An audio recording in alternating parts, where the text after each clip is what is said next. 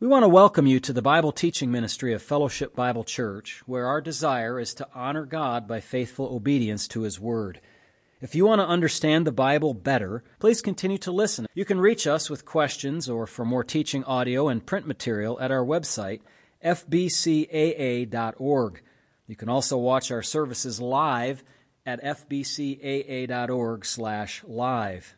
We want to thank you for listening and pray that you will be edified. We're going to start again uh, in James, uh, and we'll go to chapter 4 to begin. James chapter 4. We've talked about this epistle as having a lot of practical information for us, a lot of what is called practical wisdom or of that.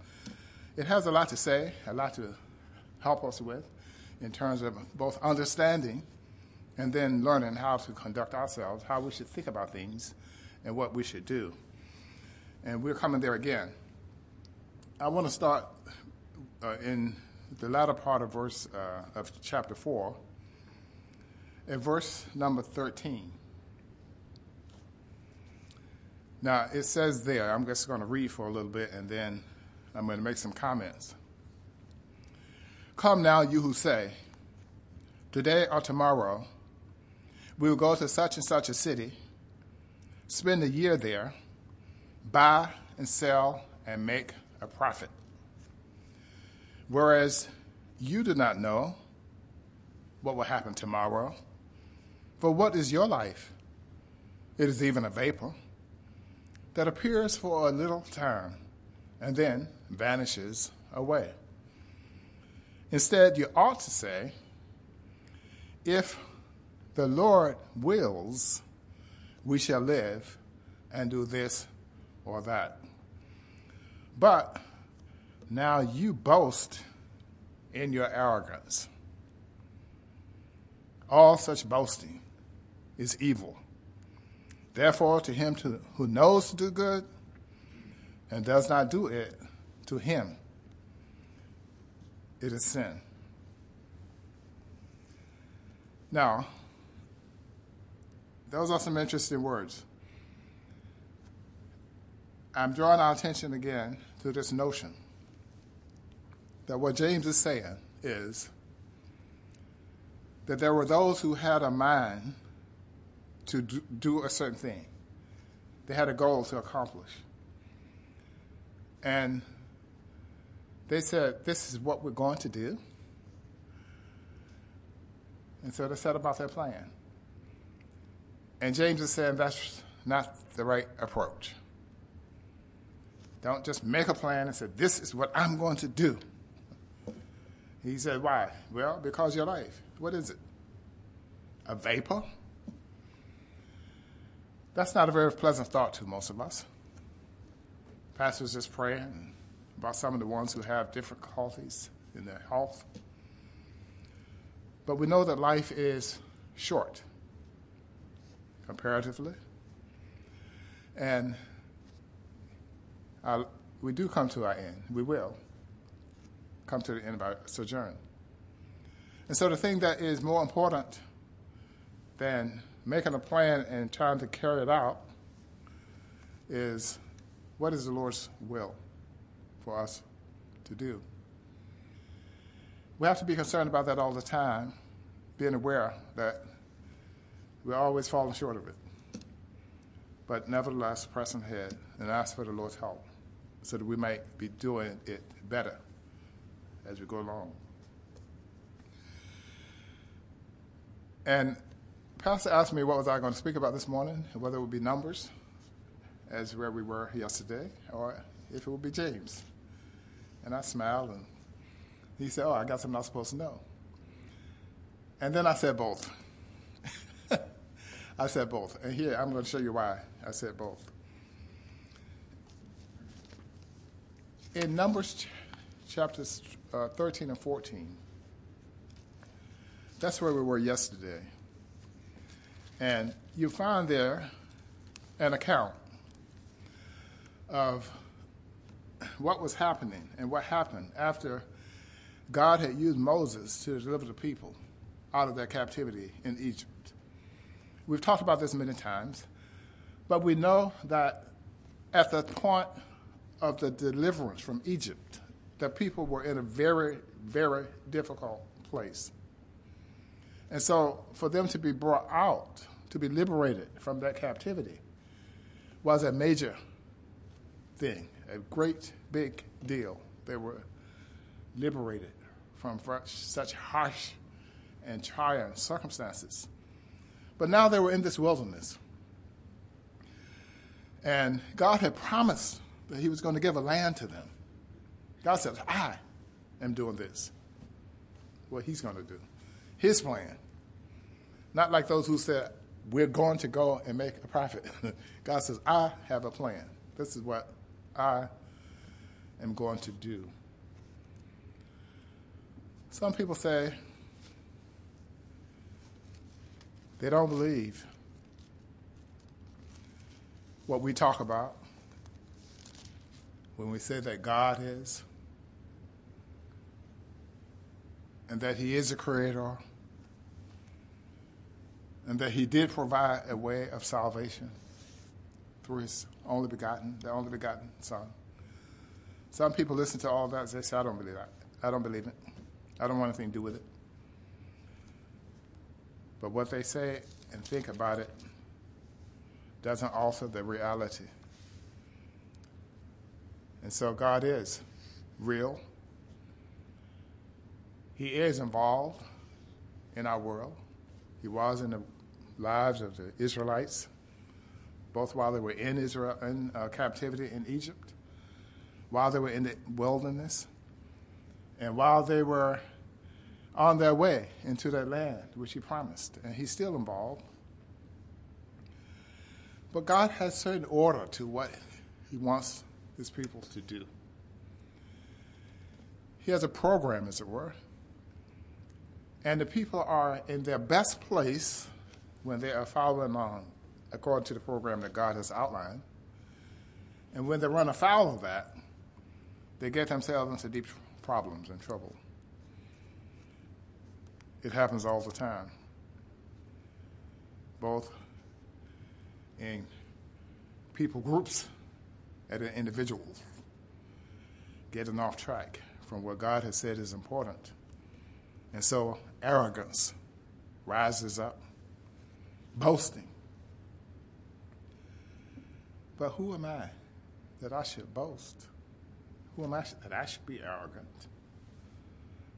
Why should a vapor like me be arrogant about anything? I shouldn't. Neither should you. But the human nature, the way it is, a fallen nature. And so we see these things. Now, I've done a lot of talking. You said you're wondering, what am I going to get to here? When am I going to get to what I'm talking about here? So there were the 12 men who were selected to go and to view the land that God had promised. So that's what Moses said to them. He selected one from each of the 12 tribes. And they had a duty, and they went and they viewed the land. And then they came back with a report. I'm not going to go into the detail we went into yesterday, but they came back with a report. And at the top of the report, they said, This is a good land, flowing with milk and honey a good land. It means that what they saw will be a wonderful place in which to live and have all their needs cared for. Because God had already made that to be a productive place. It had already shown itself to be uh, have everything necessary for sustaining life and health and all that. That everything was there. But the people who went, out of the 12, they made an assessment. They didn't just evaluate and say, this is what we saw, but they made an assessment. Now, I didn't see in the text where their instructions were included, included that they were to make an assessment. What kind of assessment did they make? They made an assessment as to whether or not they could actually go and take over in that land because it was an occupied land. But God has said, I'm giving it to you. But then 10 of the 12 said, While we were there, we saw that it was a good land flowing with milk and honey, but we saw other things too. We saw the people who lived there. And we saw these different people groups, the Canaanites and the Amorites and all these folks. We saw these sons of Anak there. And we looked at them and we considered ourselves to be as, this is where it, it is in the text. We considered ourselves to be as grasshoppers compared to them. That's what they said. In other words, they said, we can't do it. We can't do that. It's too much for us. Those people will make, I use a different phrase, those people will make mincemeat of us. So we must not go in. But there were two men who said, we will go in. We should go in. Let's go. Why? Because he knew that the Lord was giving them the land. And his confidence and his faith, those two, Caleb and Joshua, their faith was in the Lord, not in their own might. But the ten were counting on their own inabilities to do what the Lord has said they should do. And they said, I can't do it. Not only that, but they persuaded the people so that there was an uprising. And the people didn't go in. And God dealt with them and brought judgment. And it was those leaders, they died right, right away. And people 20 years older, uh, older ended up having to spend 40 years in the wilderness because of this disobedience. But now here's what I want us to draw attention to. In James, it says that those ones who wanted to go and make a profit had made a plan for themselves. And said this, they said, This is what we are going to do. Now, a part that we didn't review yesterday in chapter 14 of Numbers. I'm going to read from Numbers 14 to the end of the chapter there. So Moses, it says here, told these words to all the children of Israel, and the people mourned greatly. This is after the judgments had fallen there. And they rose early in the morning and went up to the top of the mountain, saying, Here we are, and we will go to the place which the Lord has promised, for we have sinned. Now, when you read that, you know how we say, well, confession of sin is a good thing. And we might think, oh, so now they're going to be on the right track because they said, we were wrong, the Lord has promised, and we have sinned. Oh, that's right, they did sin. Moses said, Now, why do you transgress the command of the Lord? For this will not succeed. Do not go up, lest you be defeated by your enemies, for the Lord is not among you. See, in James, it says that the people should have said, if the Lord wills, we'll do this or that. Here, they're saying, oh, the Lord's will was for us to go, and we're going to go. But the problem is, that was then. But what is now is the important thing. And so things have changed and God has said, no, not now. Those enemies that you were afraid of, they're going to decimate you. Just like you said they would do to the people if you all went in when I told you to. And so they said, no, we're going to go. For the Amalekites in verse number 43 and the Canaanites are there before you. And you shall fall by the sword because you have turned away from the Lord the Lord will not be with you. I find this to be quite interesting. After they said, The Lord promised, we sin, we're going. But they presume to go up to the mountaintop. Arrogance, I think, is a good word to use there. Nevertheless, neither the ark of the covenant of the Lord nor Moses departed from the camp. Then the Amalekites and the Canaanites that dwelt in that mountain came down and attacked them and drove them back as far as, uh, what is that, Hormah. So, if the Lord wills, if the Lord wills, we have to be concerned about what His direction is, what He wants. And if we're not concerned about that, then we need to get concerned about it. Now, we're moving on in chapter, to chapter 5 in James. And this is an interesting thing here because at the beginning of this chapter, it says some interesting words here.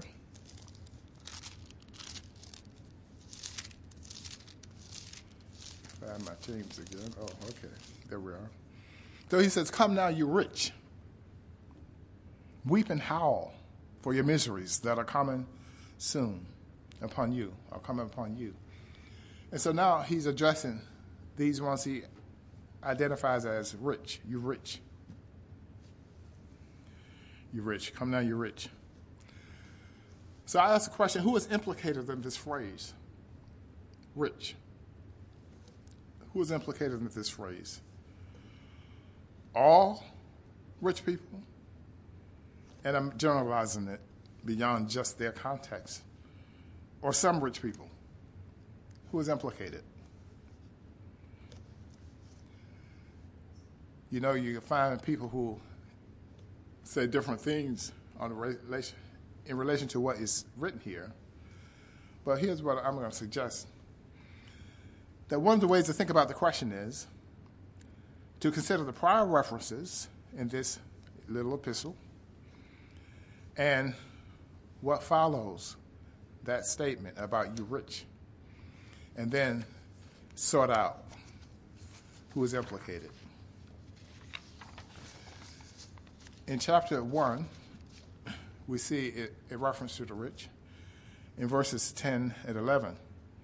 It says a couple of things. It said they will pass away and that the rich man will fade away in their pursuits. So those people are temporary people. They're not going to last long.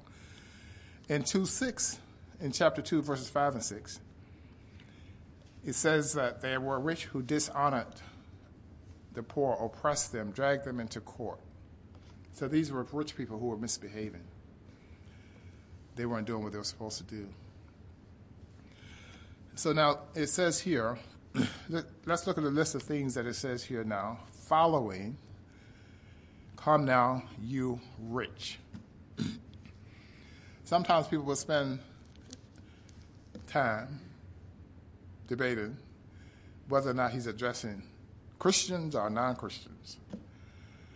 And some will say, well, we don't really see a reason to make a big issue out of that because Christian people can fall into pretty serious issues just as the unsaved people do. So, but here's what he says He says, Your riches are corrupted. Now that's a present tense. They are in a state of corrosion. Your garments are moth eaten. Your gold and silver are corroded, and their corrosion will be a witness against you and will eat your flesh like fire. You have reaped up treasure in the last days. Indeed, the wages of the laborers who mowed your fields which you kept back by hand, cry out. And the cries of the reapers have reached the ears of the Lord of Sabaoth, or the Lord of hosts, or the Lord of armies. You have lived on the earth in pleasure and luxury. You have fattened your hearts as in the day of slaughter. You have condemned, you have murdered the just. He does not resist you. And so when I said, well, who is implicated by this little phrase, you rich? And think about what we said before and what we see here. So let's look at a little bit of this. Now, so the miseries are coming. That's a judgment that's coming as a result of what is going on. Riches are corrupted. You can think about some things that maybe if they store in grain and keep it too long, it's of no value after a time. And so, what's the value in having done that? It doesn't serve a good purpose. It's a wasteful thing. Riches corrupted. And so, you know, the idea of a perishable item. But then the garments are moth eaten. Now, consider why would the garments be moth eaten? Well, we might think about it like this. Maybe they had so many garments that they didn't get to use them often, often. And so they're just stored. And if they're not being used, well, that gives them moths not just a field day, but uh, unbounded field days to go at it, right? But what value is it? What help is it given to anybody to have that? And I know probably most of us have too much stuff that other people could use, but we haven't made the effort to get it out to where somebody might be able to use it. Anyway, we might want to consider that. So, so I think this includes the idea of hoarding as a problem. Uh, hoarding, hoarding things, just gathering it, collecting it, keeping it, not putting it to any use when there are many good uses to which these things could be put. And talk about silver and gold corroded. And the idea is that there is a diminishment in value. I know people argue to say, well, gold and silver, they don't rust or whatever and all that. Well, we're really not concerned about that part of it. We're just concerned with the idea that he's saying that there's a diminishment of value. And, and that's what's going on there. And so he said, That will witness against you. You have reaped up treasure in the last days. And then it talks about, so again, this whole you know, accumulating, accumulating, accumulating. To what end? But here's the one that, really breaks the heart. And I mentioned this the last time about day laborers. Are people who were working in the fields that kept back their wages by fraud. How do you defraud the poor people who need just to maintain themselves, their wages? And you defraud them so you can add more to your stockpile, build larger the stockpile you, that's already bigger than what you need. But this is the kind of thing they were doing. And God said, no, that can't be, that can't be right. They live in pleasure and luxury. They fatten their hearts. Then it said they condemn and murder the just. It may be indirect, it may be direct. But they took actions and behaviors that actually resulted in people dying. And that's a horrible thing. We talked about how James is coming out of a New Testament, uh, Old Testament context and all that. The people should have understood that God had a care and concern for the poor.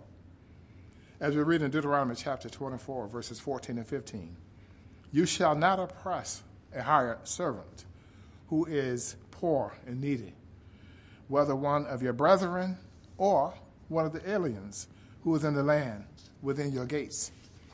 Each day you should give him his wages and not let the sun go down on it, for he is poor and has set his heart on it, lest Notice what it says here.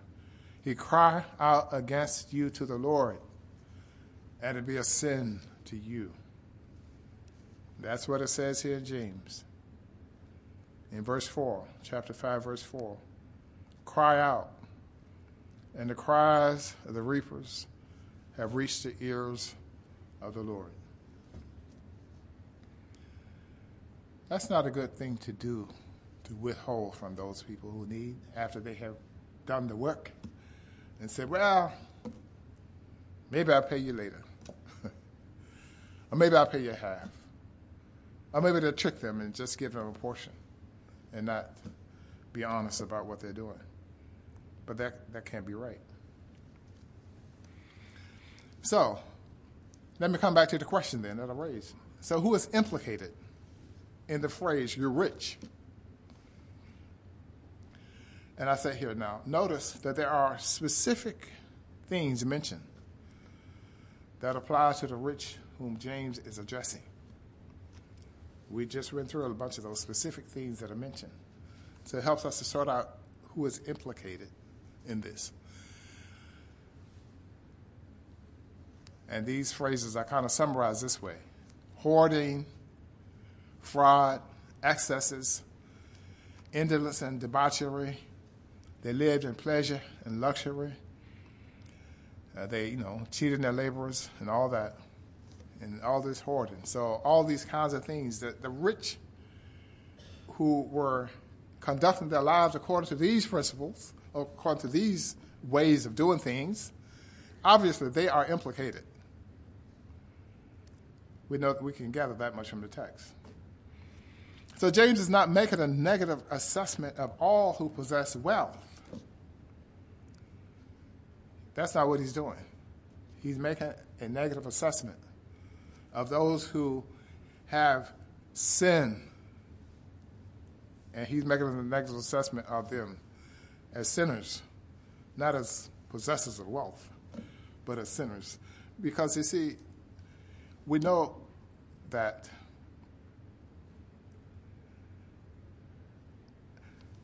James, we just read in chapter 1 and verse 17, not just, but we previously read, that every good gift and every perfect gift is from above and comes down from the Father of lights. So that God is able to give wealth to whomever he desires to have it. But he gives it as a good gift if they get it that way in an honest, right manner.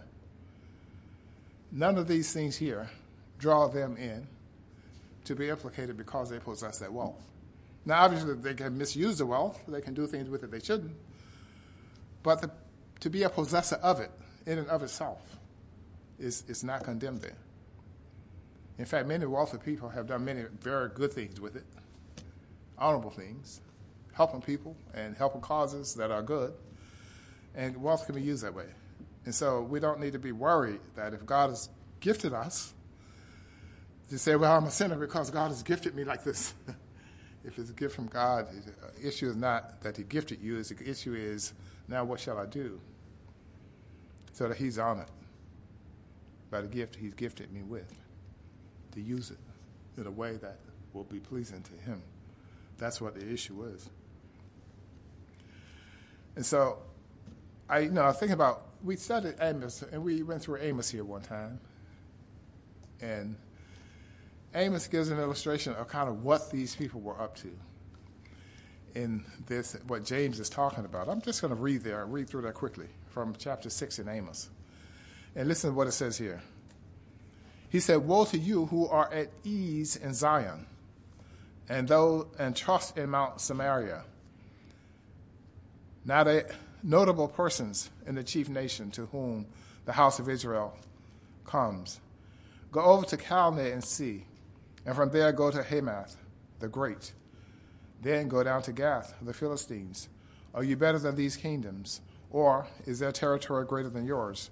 And then it says in verse 3 Woe to you who put far off the day of doom, who cause the seat of violence to come near who lie on beds of ivory, stretch out on your couches, eat lambs from the flock, and cows from the midst of the stall, who sing idly to the sound of string instruments, and invent for themselves musical instruments like David, who drink wine from bowls, and anoint yourselves with the best of ointments, but are not grieved for the affliction of Joseph, indolence, and debauchery. And I was reading some commentary about the, the terms that are used here, and that's why I bring in the word debauchery. So it's almost like a laziness and a debauchery, all kinds of gross, sinful activities, which uh, they shouldn't be engaged in. But that's what was going on. That was the people were doing. And so this is what the problem is. And so the negative assessment then is so who is implicated? Anybody who is doing any of these things that James is identifying here as the wrong things to do uh, with wealth. So there are a couple of things there. One is acquiring wealth in the wrong way, ill gotten gains. Ill gotten gains. Now that's in our news cycle now. I'll leave it at that. But God is not pleased with that. And so we ought not to be involved in that, no matter what form or fashion. Now, for most of us, being ordinary people like me, if we were to be involved in pursuing ill-gotten gains, it wouldn't be on the levels of some of the things we see in the news because we just don't have that kind of connection or circles. But we should be careful, though, to think, to say, okay, we have to be conscious of being honest in our dealings, not just, uh, you, know, you know, well, not just for ourselves, but so that other people who are dealing with us can see that we deal honestly. As we got to another verse here, I'm not going to get there today, but it, you know, when we say, we should be able to say yes or no without needing to try to add a, a confirmation to our word by swearing. we, we shouldn't need to do all that kind of thing. We should just have our, our word to stand for what it says and mean what we say and that sort of thing. And so here we have it. So that's as far as I'm going to get today with this. Uh, I think I'm just going to break it off there. So when he says, Come now, you're rich. Don't be worried if you're rich, unless you're implicated. And then if you are, you know what the answer is. God has said it.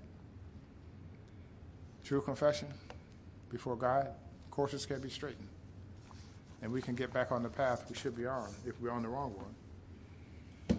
But we first have to recognize that we're not on the right path. And for that, we pray and ask the Lord to help us. And we'll pray and close. Our Father, we thank you that you have granted to us today to come, the opportunity to come again here uh, to this platform. And we just ask that you would use your word in us to the glory and praise of the Lord and to our benefit. We ask in the name of Christ, the Savior, with thanksgiving. Amen. Thank you much for your kind attention.